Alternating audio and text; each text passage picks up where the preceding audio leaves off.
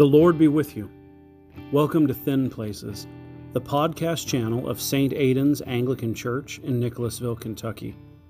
I'm Father Lee, the pastor here at St. Aidan's, and I want to invite you to join me here each week as we join together to share common prayer, common worship, and common life. And just as the streams feed the trees on their banks till they pour so may my life be to all those who share this wilderness road. Welcome back to the Misreading Scripture series on the Thin Places podcast. We're about halfway through our study of the book Misreading Scripture Through Western Eyes by Randolph Richards and Brandon O'Brien. Our goal is to recognize the cultural blinders we all wear in order to encounter God's revelation in Scripture in a new and more authentic way. Today, we're talking about honor and shame.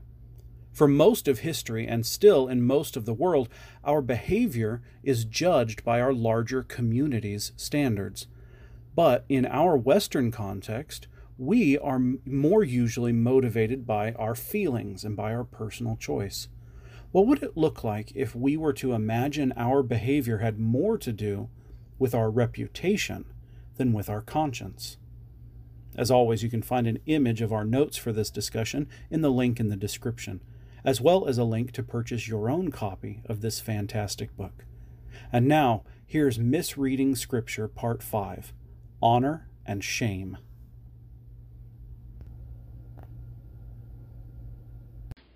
So we're continuing with our with our study of the book. We've covered mores and ethnicity and language, which are on the, the iceberg of, of worldview. They're sort of sitting there above the surface, and now we're beginning our dive below the surface. We're trying to understand how worldview works in a, a deeper way, right? We're, we're starting to ask the question what things do we assume on a daily basis are just the way it is?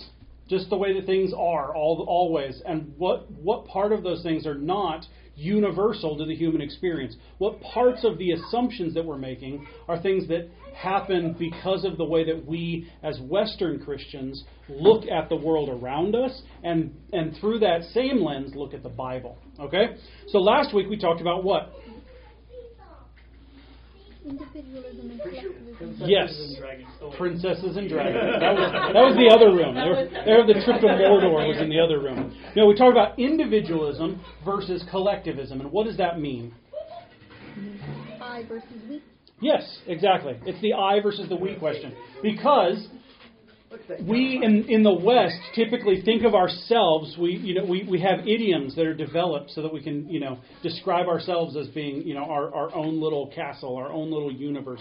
It's this like deeply solipsistic worldview that we have in, in the West. At its at its core, it's all about me. It's it's it's that I'm I'm the, the end goal, the end result of everything that has been and everything that will be. It's all about me, really.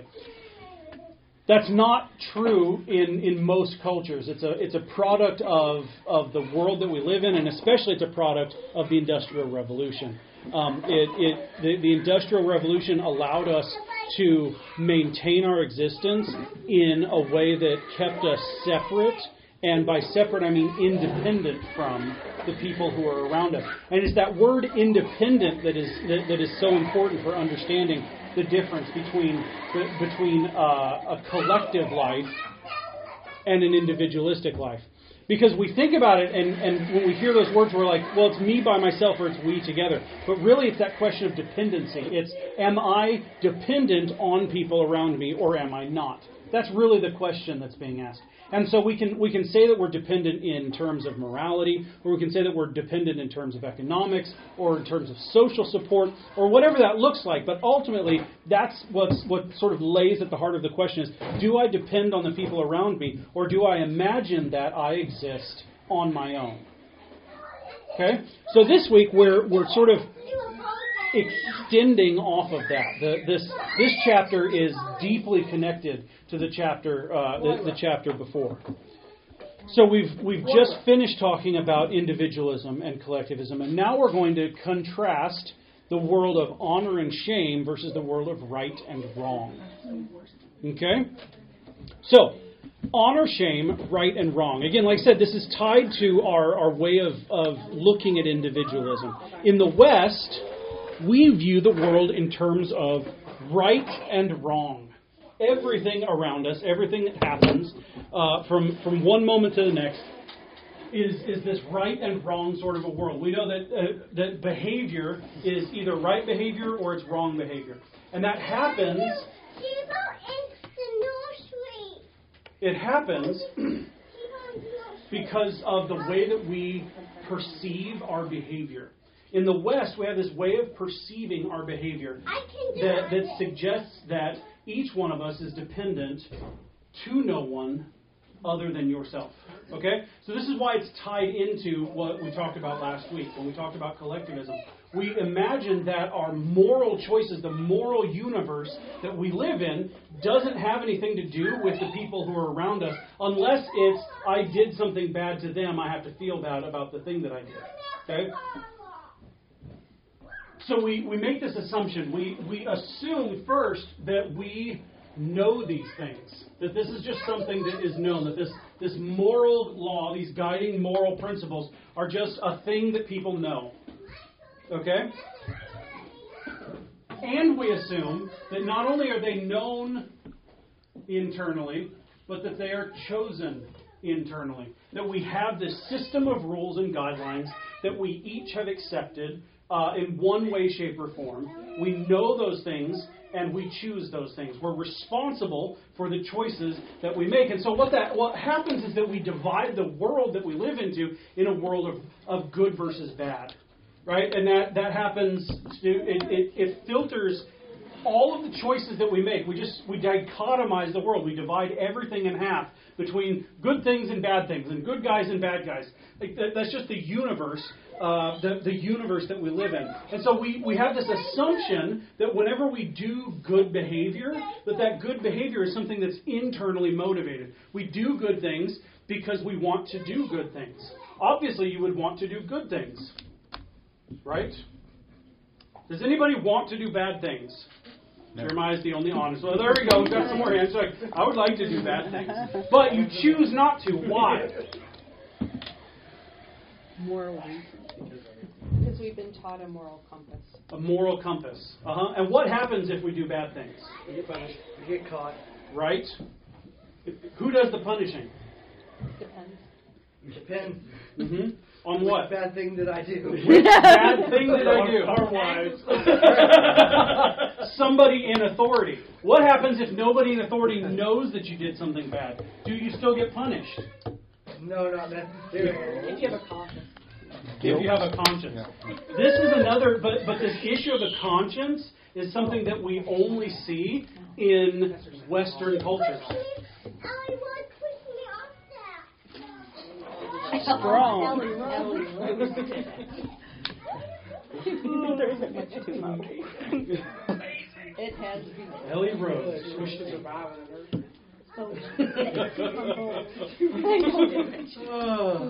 Okay, so yes, there's this assumption in Western culture that some form of guilt exists, that we have this conscience, and that this conscience, this these internally known, internally chosen compass that directs us toward right behavior and wrong behavior is going to keep us on course. And the the, the way that it does that is by using guilt. We feel guilty if we've done something wrong. We feel proud if we've done something right. Now, culturally, I would say that we are, in many ways, moving away from that sort of uh, polarizing, dichotomized way of looking at the world we're not moving toward an honor shame way of looking at this. Okay, so we're not we're not moving toward the way that the rest of the world looks at it. We're, we're moving into an anarchic sort of a viewpoint of this, which is you should do whatever you want whenever you want and never feel bad about it because you got the thing that you want. Right? It's that, that ultimately the moral compass is is not about choosing right and wrong. It's about choosing desire. So it's whatever I desire is the thing that I should have. That there's that there's no other uh, there's no other authority. So the, the idea is is still it still sits in this universe of right and wrong. It's just that the authority has shifted away from this idea that the that the, that the moral compass is something that that happens externally. Now the moral compass is just this thing that I invent and can change anytime that I feel like it. Okay? So what what happens in this world is that when we talk about people who are doing wrong things, what you've what, what you've done wrong is that you have violated your conscience.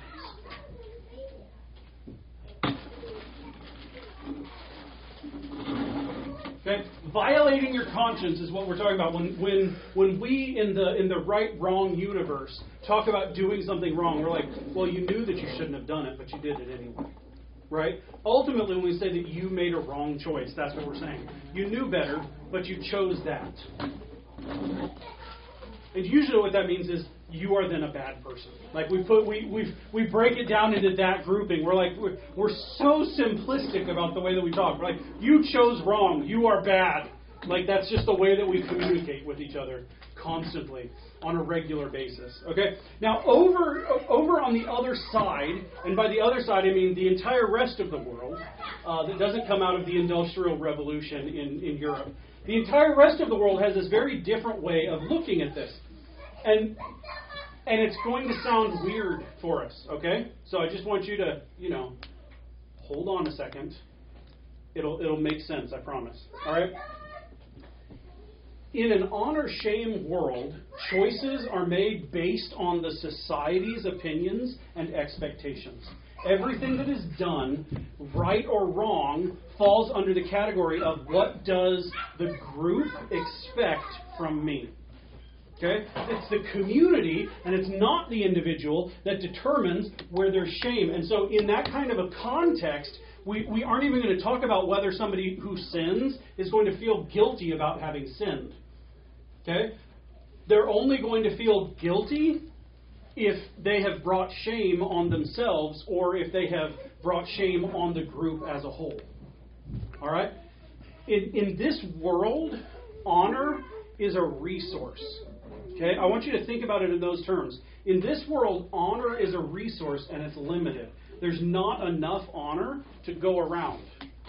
All right? And so the amount of honor that you as as a family have, you as a tribe have, you as a people have is a finite amount and it can be taken away. And when it's taken away, you become poorer. All right? We don't conceive of that in, in our world. Like we just don't like that. As soon as you say that, you're like, what?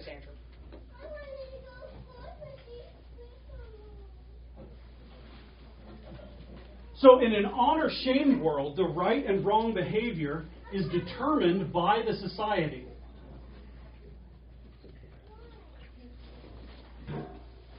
And it's the society that is responsible for enforcing that behavior.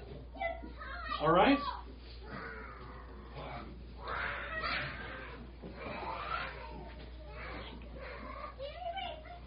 Doing wrong in, in the other system is, is all about your feelings.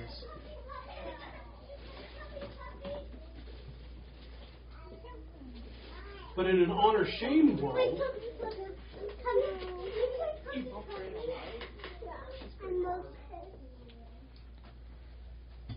you do wrong by violating the group's expectation of your behavior.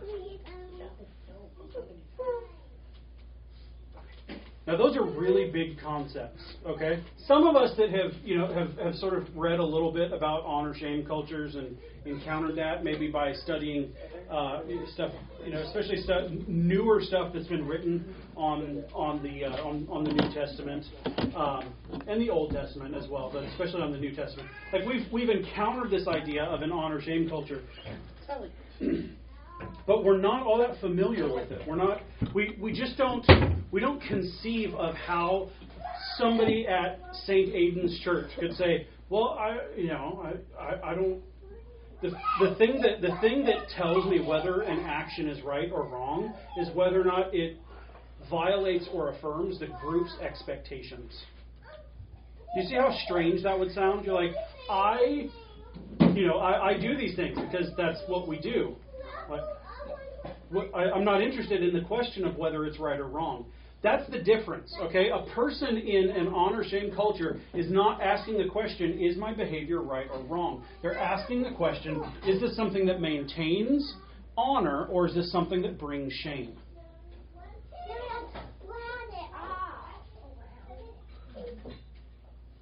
You kind of grasp where, what, what I'm saying? I want to make sure we're all on the same page because we can't really move forward. One of the interesting examples of this is, is that in the West, typically what we do to, to deal with the right and wrong and to deal with the, the sort of anarchicness of, of, uh, of the right and wrong universe. Like ultimately, if, if, if we're individualistic about it, we each have our own moral compass. What do we do when the moral compasses disagree? Okay? In the West, we say, ha ha, we have a solution for that. Laws we can get enough people together, and if enough people decide that their moral compasses all point in the same direction, then they can write down the direction those moral compasses point in, and that becomes a law. Okay? The idea of doing something that is legal or illegal doesn't carry the same sort of connotation in an honor or a, or a shame culture. Okay?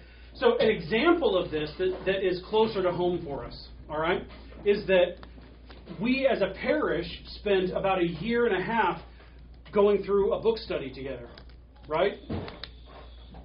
Everybody remembers this? This was three years ago. We, we, we, we walked through thin places, and then we walked through thin places again, and we met, and we talked, and we met, and we talked, and we prayed, and we worked, and we did all of those things so that we could take the principles that they were, that they were laying out, these, these, these lived experiences that were being communicated by the authors uh, and by the other folks that we come into contact with, and we sort of started living these things out. But for us, we live in the West, and it's not really enough for us to just sort of say, "Well, here's a book. This is what we do," right? So what's what was our response? Made a charter. Charter. Right. Yeah, we made a charter. We, we took we took the we, we took the principles and then we codified them. We wrote them all down so that we could so so it it tells us when we're violating the group's expectations, but we have it in black and white. We we've we've shifted the we've shifted the the burden of of the group from the group to the individual. Now, each one of you is individually responsible for upholding or not upholding your end of the group. Whereas when, when that sits here, it's the whole group together that carries the burden of the individual. Okay? Does that make sense? Yes?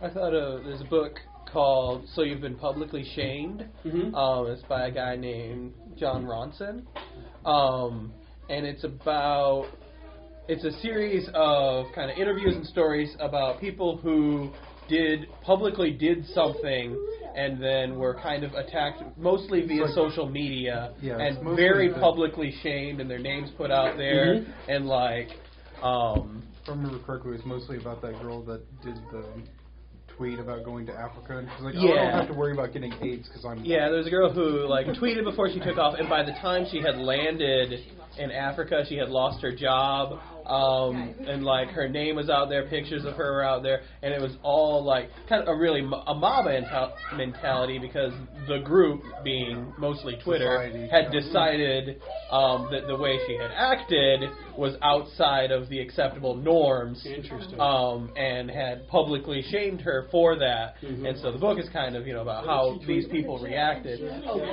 Yeah, something about like I'm going to Africa, hope I don't get AIDS. I hope I don't get AIDS. Oh wait, I don't have to worry about that because I'm white. And so like yeah, all the people like it, it says they're kind of inappropriate, sarcastic, but it had been kind of blown up out of proportion and it Yeah. just kind of stepped become outside of. and saw, seen by just the right person. Yeah. And led a mob against her, attacked her company to the point where her company's like, yeah, okay, yeah, we're gonna fire her. Yeah. Wow. And so like that kind of yeah, violating the group expectations and then the group kind of turning on you. Something you know and then forgotten about Yeah. in you The know more a month. recent one will be the the internet is maybe more honor shame Oh, based yeah. Right. because Oh, you're uh, you know and it happens with celebrities as well when a celebrity acts human you know outside of the expectations the the public reacts very strongly. And usually, the way to kind of fix it isn't to do a right thing; it's to apologize or to try and you know get back that honor or status. I'm not sure if this is completely applicable, but um, as a parent, taking your child out with one of those little backpacks, there's nothing, you know, intrinsically wrong about that, but you will definitely invite the scorn of the group. and that scorn means more than is more than just this is a thing we don't want you to do. Implied within that scorn is you are a lazy parent. Mhm. It, you are I'll laugh with their kids get hit by a car. you are a person. I'm sorry. But you you are a person who is treating your child like an animal. You Mhm. are a person who who is an inattentive parent Mhm. because you're obviously using this to cover up for your inability to watch your child. Right. So all of those things, they're not you know, they're not externalized or codified, Mhm.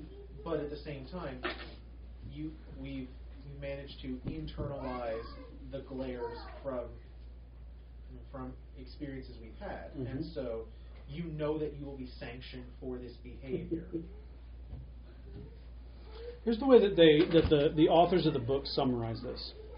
They say in an innocence guilt culture, which includes most Western societies, the laws of society, the rules of the church, local mores, the codes of the home are all internalized in the person. The goal is that when a person breaks one of these, his or her conscience will be pricked. In fact, it's hoped the conscience will discourage the person from breaking the rule in the first place. So the battle is fought on the inside. In an honor shame society, such as that of the Bible and much of the non Western world today, the driving force is not to bring shame upon yourself, your family, your church, your village, your tribe, even your faith. The determining force is the expectations of your significant others, primarily your family. Their expectations don't override morals or right and wrong, they actually are the ethical standards. In these cultures, you are shamed when you disappoint those whose expectations matter. You did wrong not by breaking a law or having inner guilt, but by failing to meet the expectations of your community. For our discussion here, the point is to notice that the verdict comes not from the inner conscience of the perpetrator, but from the external response of his or her group. One's actions are good or bad depending upon how the community interprets them. Okay? I want to make sure that we're all on the same page because the, the, the next question is really important. All right? The question is why does that matter when we sit down to read the Bible? I got distracted afterwards. What did you say? Why does that matter when we sit down to read the Bible? Like, let's assume that we now understand, you know, how how right wrong cultures and honor shame cultures work, and we're like, yeah, I understand all of that. Why does that matter to the way that we, as a community at St. Aidan's, why does that matter to the way that we read the Bible? It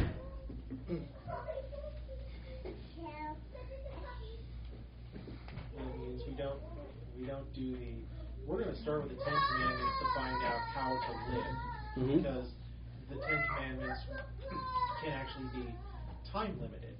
Because now instead of going from the one perfect moral law that's been set out since time immemorial, we now have different cultures that can have different moral standards, Mhm. and that's and, and that means that when Jesus says, "You have heard it said, but I say to you," we don't need to go through complicated gymnastics. We can instead say, "These are new expectations Mhm. that we abide by," or that we can." That what Jesus is setting up is a new expectation that's particular to this group. And we talked about that a little bit last week. That that one of the unique things that happens in Christianity is the is the the restructuring of what the family looks like. Right? That the family no longer looks like uh, a nuclear family, but it also doesn't necessarily look like the clan or the tribe anymore. What the family looks like is the local parish. It's the people of God that are gathered together in, in a place in, at, at, once, and so it changes that. Like it, it, it, it, it turns all of that on its head. One of the other things that the authors point out that I think is, is, is worth mentioning or worth noting is that the, the Western introspective conscience is alien to a biblical worldview. Okay? The Bible does not contain people sitting around thinking about their feelings.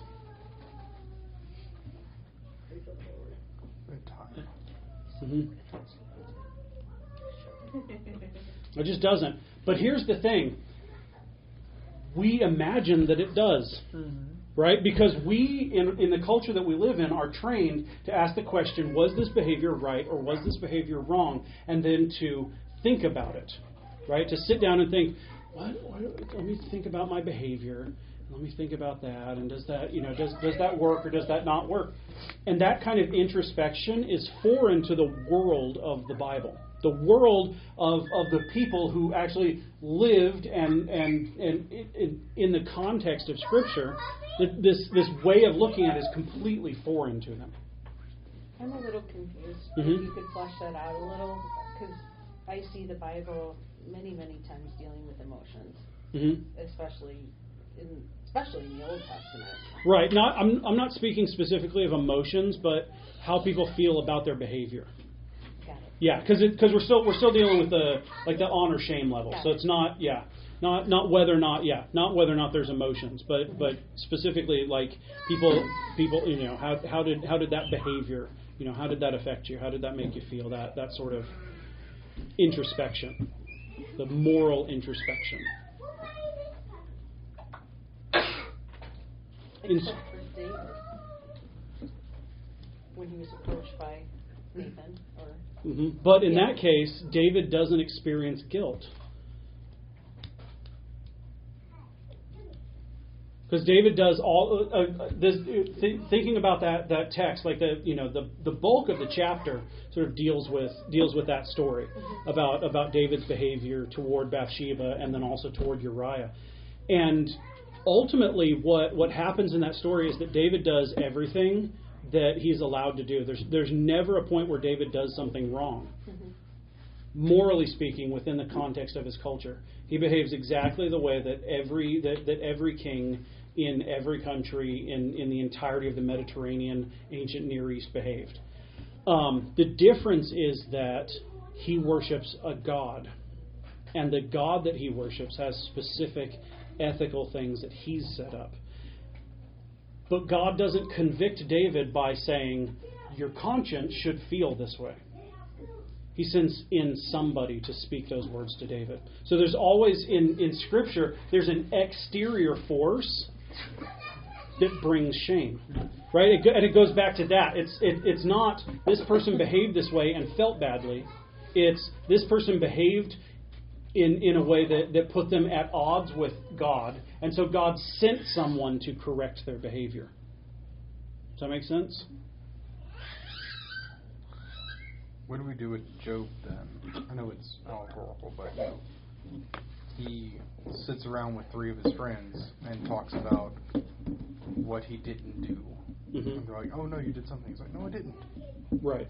and still continues to claim innocence. So I mean, is he thinking about his feelings, or is he just thinking about like, "I didn't break the law"?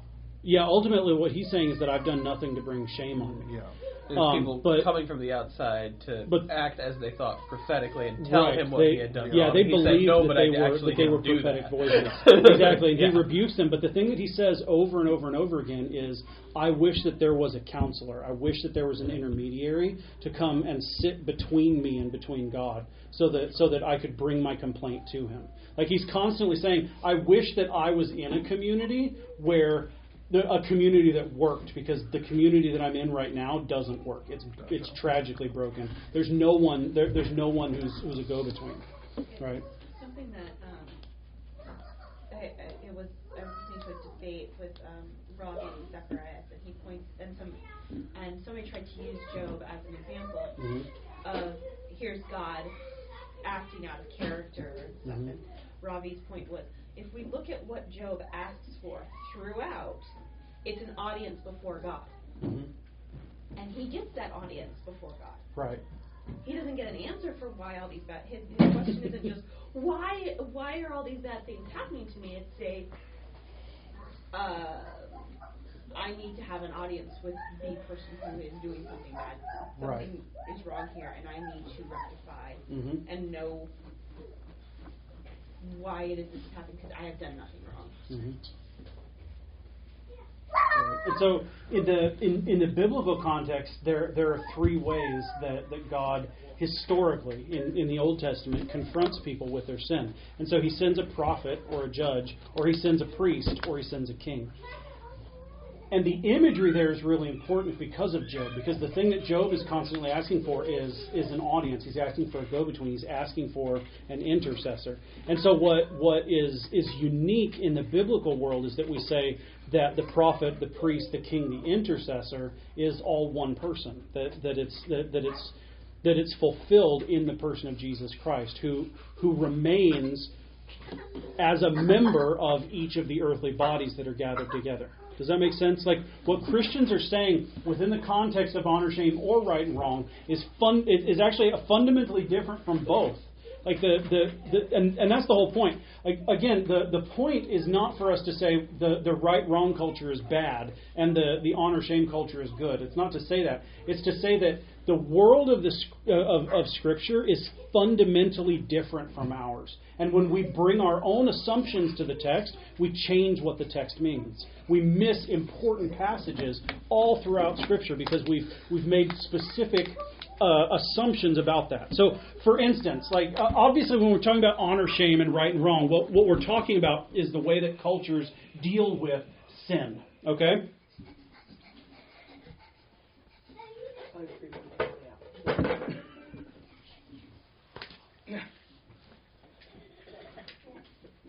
So one of the one of the things that we that, that we need to pay attention to here, right? These these three lessons that we've got is that we each have our own assumptions about what is and is not sinful behavior. And here's why that matters. Because we each have our own assumptions about sin and about the way that sin is convicted, those assumptions lead us to missing important parts of the biblical story. We miss them entirely because we have our own assumptions about the way of, about the way that sin works and about the way that repentance works and about the way that God convicts people of their sin.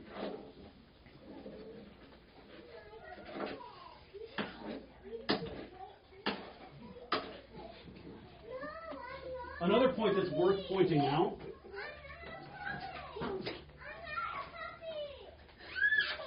is that God's justice transcends culture. Okay? Again, going back to the David and Bathsheba story, everything in that story that David did was okay, culturally speaking. And yet, God sends a prophet to confront him.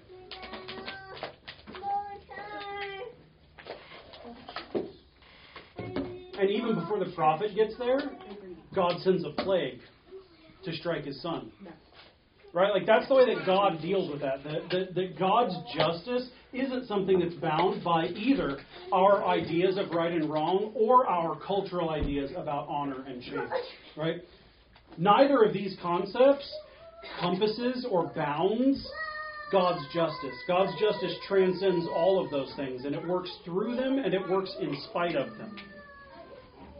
Okay?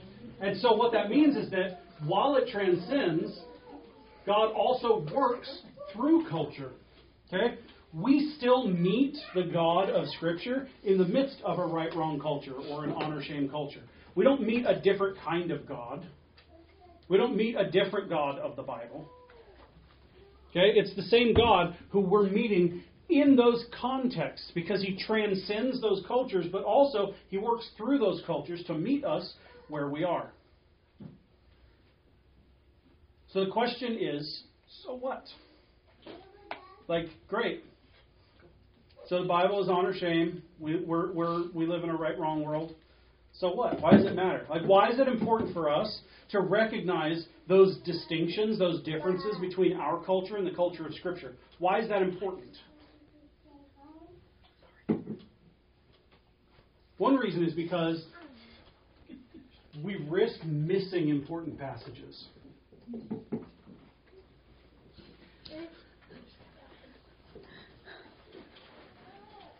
There are important things that are, that are laced all throughout Scripture. And what happens is we read a story that morally makes us uncomfortable, like Job, and so we just ignore it. Right? Or the example that they use in the book is the, uh, is the story at the end of Judges, uh, where the, the Levite's concubine is chopped up into pieces and mailed to everybody right? We're like, this is a really terrible story. I don't want to read it. I don't understand it. And so we just skip it. And so we miss out on what it is that's being communicated, the important truths about us and about our, our relationships with each other and about God's justice and the way that God's justice is being revealed in Scripture and seeing it revealed in Scripture, we can then see it being revealed in our own lives and in our own experiences. Okay? The other problem that we run into is that we can trick ourselves into imagining that our sin is private. This is a particular danger for us in the right wrong world because we imagine that when we sin, we're like, well, I got to, you know, go, you know, do confession on Sunday morning before before service. And, you know, that's cool. We're good. Like we imagine that our sin is private. And there's something there's something in, in, in the book when, when they're talking specifically uh, about 1 Corinthians in chapter 5. When, when, they're, when they're discussing the, the Lord's table, right? That these that, that people, you know, the, the slaves and, and the day laborers didn't get off work until the evening time. And the rich people were showing up for dinner and they were having their own parties. And so when everybody else got off of work and showed up for the church service, everybody was drunk and all the food was gone and there was nothing left for anybody else. But we make our own assumption reading that passage, right? This is, so Paul says this is why some of you are sick, and even a few of you have fallen asleep. And we have this assumption in our heads when we hear that, that what Paul is talking about is that you guys have sinned, and so you have been punished by God for your own private individual sins. And you know, maybe we don't believe this about taking the, taking communion nowadays, but you know, God was serious about it once upon a time. And um, you know, and now some of you guys are sick or whatever. Like we just have that assumption when we read the passage. But it doesn't say that at all. Paul doesn't say who was sick. It's entirely possible that it's the poor people who were sick. It's the poor people who weren't allowed to receive communion because everybody had gobbled it up before they got there. There wasn't a way for them to be healed, and so they remained sick. But until I until I read this passage again, that had never occurred to me reading that passage. The basic assumption was always, and for most Western Christians has always been, well, what do you think about that? Do you think God really smites you if you you know if, if you receive the the sacrament unworthily? Like, well, you, you know, there, there's there's a debate theologically that just goes on all the time. But it's possible that that's not what Paul was saying at all right? That I've brought my own assumptions along with me, my own assumptions about what's happening in this particular passage. And then what's really going on is something much larger. That Paul is actually saying something about our communion together that's way more important. That's way that, that penetrates way deeper. That changes the way that I understand our relationship with each other as a body. Does that make sense? So we brought this up last week, and it's worth it, it's worth sort of revisiting as a, as a sort of case study. Okay, so we talked about last week the the Rwandan genocide. Um, that is the microphone. That is exactly right. We're recording all of our all of our talking because people are going to listen to it someday. Probably not. I will. So. So the Rwandan genocide has its roots in the 1800s. Okay, when when European uh, European settlers, European invaders ended up in in Africa, what they immediately began doing was fighting with each other. Right? They would they would get you know particular tribes on on their side, and other people would sort of like the French and Indian War. They would you know grab grab different factions of, of locals, and they would you know have proxy wars with each other, and they would So eventually, the way that they decided to have peace was that they would just divide up chunks of Africa because it was theirs. Obviously, um, they could just you know draw lines wherever they felt like it and divide it up however they wanted to. And the best way to administer, uh, you know. Uh, the rule of law, because of course they're coming at this from a Western perspective, is to create sort of a caste system. And the way that that worked itself out in places like Rwanda uh, and and other uh, other countries in the area was that the they, they took they, they had heard about different tribes, and so they said, well, these are the two biggest tribes in the area, so we're going to decide which tribe is which tribe. And so they handed out national IDs, and you had to have your your tribe stamped on on your national ID on your your you know your papers. Uh, this was originally the Germans, and then later it was the uh, later it was the Belgians. So if you were an African living in Rwanda and the areas around Rwanda, and you looked vaguely Caucasian, right? If you had sort of semi-Caucasian features, then you were called a Tutsi. And if you looked African, which means that you know you had basically normal black features, then you were considered to be a Hutu. And they and and while these were tribes, people were were moved by the government out of their tribes into new tribes so that they could create this caste system. And then in this caste system, you have you have an underclass of Hutus who can get you know day laborer jobs and they can work in the fields. And then you have government positions that are given to these other people. Well, then eventually all of that sort of falls apart and and colonialism comes to an end, uh, and you have the introduction of new political ideologies. Um, you, you have you have a conflict between uh, you know between labor ideologies um, and and and uh, you know other other Western ideologies, and what happens is is that there was there there was a huge war. It, it was a huge war that was invented by us, that was that, that was funded uh, and spurred on by Western powers, uh, industrialized powers, um, and mil, uh, more than a million people died. Um, the the Hutus rose up and started killing Tutsis wherever they could find them. Eventually, order was restored. But what do you do in a country where you have hundreds of thousands of people who are all guilty uh, of, of murder in, in one way, shape, or form? What do you do with that? Mm-hmm. Yeah, that's the only way that they could handle it because they don't. You can't. You can't put a third of the population of your country in jail. America's trying real hard. Sorry. it's as political as I'm going to get tonight. But you can't. You can't. The country can't function if it throws a third of its population into prison. And so the way that they the, the way that they get around that is by not passing a bunch of laws because for us we, we, we think oh well this person is guilty of murder they go to jail like, well, what do you do if it's everybody on your block? You're like, then my block is going to be quiet. I'm going to knock down the fence and expand my garden. That's what's going to happen, right? Because it's a law, and that was wrong, right? But what do you do in, in a culture where where the, the value is honor shame? What how do you how do you restore honor within a context like that? The way that they do it is by after the, the, the many of the people have, have served time in prison. They're brought back out and they're offered the opportunity to begin telling the truth and becoming reconciled. They're offered the opportunity to restore what was taken. And this was headed up by Anglicans, right? It was it was the Anglican Church of Rwanda that that headed this up, that proposed this, that headed this up because the kingdom functions differently.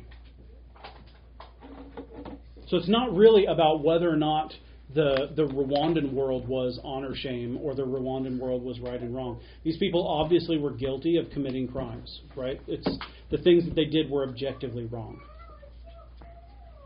Now they would they would make the argument, and lots of people involved in genocide have made the argument that I was just following orders. Sometimes it's I was following the orders of family, right? But but ultimately what they're appealing to is it's not wrong because my culture, my society, my group, my tribe, my clan said that it was okay. And if as long as they said that it was okay, it can't be wrong. They determine right and wrong, you don't. Scripture doesn't function that way. The biblical worldview doesn't function that way. In the kingdom, there is right and wrong. And in the kingdom, we are interested in seeing wrong undone and relationships restored. Okay? It's a fundamentally different way of thinking about our life together. But the trouble is that we miss out on that, especially in the West. Like, I've had conversations with people about what happened in Rwanda, and their response literally is they should have just killed them all and started over again. Like, that was the way that they should have handled that. And, like, well, you're guilty of murder, then we execute you. Let's just start over again. You can, you can do without.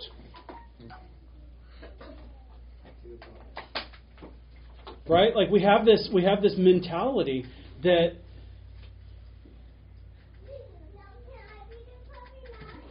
that law and order is, is the thing that's going to is going to fix all of our problems. That if we if we set up this this world in which there are fixed laws where everything is black and white, that that's going to make all of our problems go away.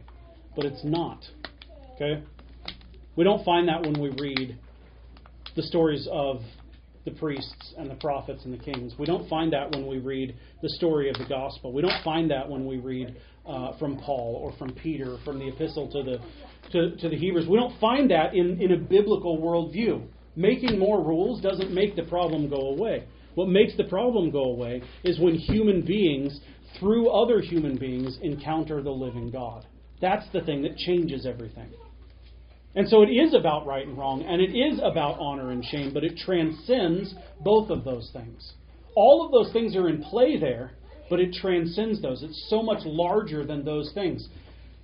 But we as Westerners can get trapped in that mentality. We can we, we, we get this idea that the that there's one particular way of reading this passage, and that this is the way that it's going to be. That this is the only way that it makes sense. This is the only way that we can understand what Paul is talking about in Galatians. Is if we understand right and wrong, and you know there's there's a law, and you have to get rid of the law. Done. That's not it. That's not what Paul is talking about in Galatians at all. That's not the that's not what Jesus is talking about when he sits down on the Temple Mount, surrounded by the crowds and the Pharisees. That's not what happens uh, when when Job is complaining com- complaining to and against God. It's not about it. That's not what it's about at all. What's what's happening is that Scripture envisions a new kind of humanity. It envisions a new kind of creation. It envisions a new kind of world. And if we, as Western American white Christians, allow ourselves to diminish the, the, the scope of the biblical vision, we're always going to fall short. We're always going to miss out on the incredible things that God is doing right now in His creation. Does that make sense? That's why this is important. It's important because we miss out on that. So what's the practical thing, right? I forgot last week to give you guys the practical thing. I, I gave it to you, I just didn't spell out what the what the practical sort of end end game was. So last week the practical one was when you're reading scripture, say say we instead of I. Okay, that like that was we said that, but I didn't I didn't make that you know I didn't put it up there in in block letters. So the solution is while we're reading scripture, I want us to ask this this this, this question. Is what the author's talking about about conscience or is it about reputation?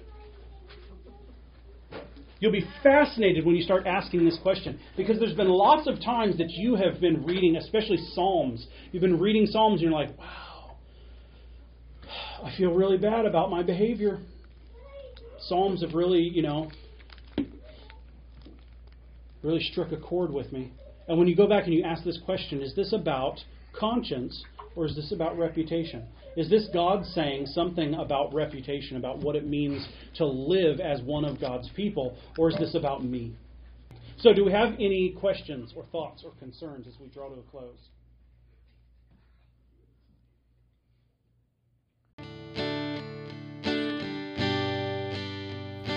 Thank you for checking out Thin Places today. If you were blessed by your time with us and want to know more, check out anchor.fm forward slash thin dash places for more homilies, devotionals, and worship from St. Aidan's Church in Nicholasville, Kentucky. And make sure to follow us and leave a comment, and join us again next time in common prayer, common worship, and common life. The peace of the Lord be always with you.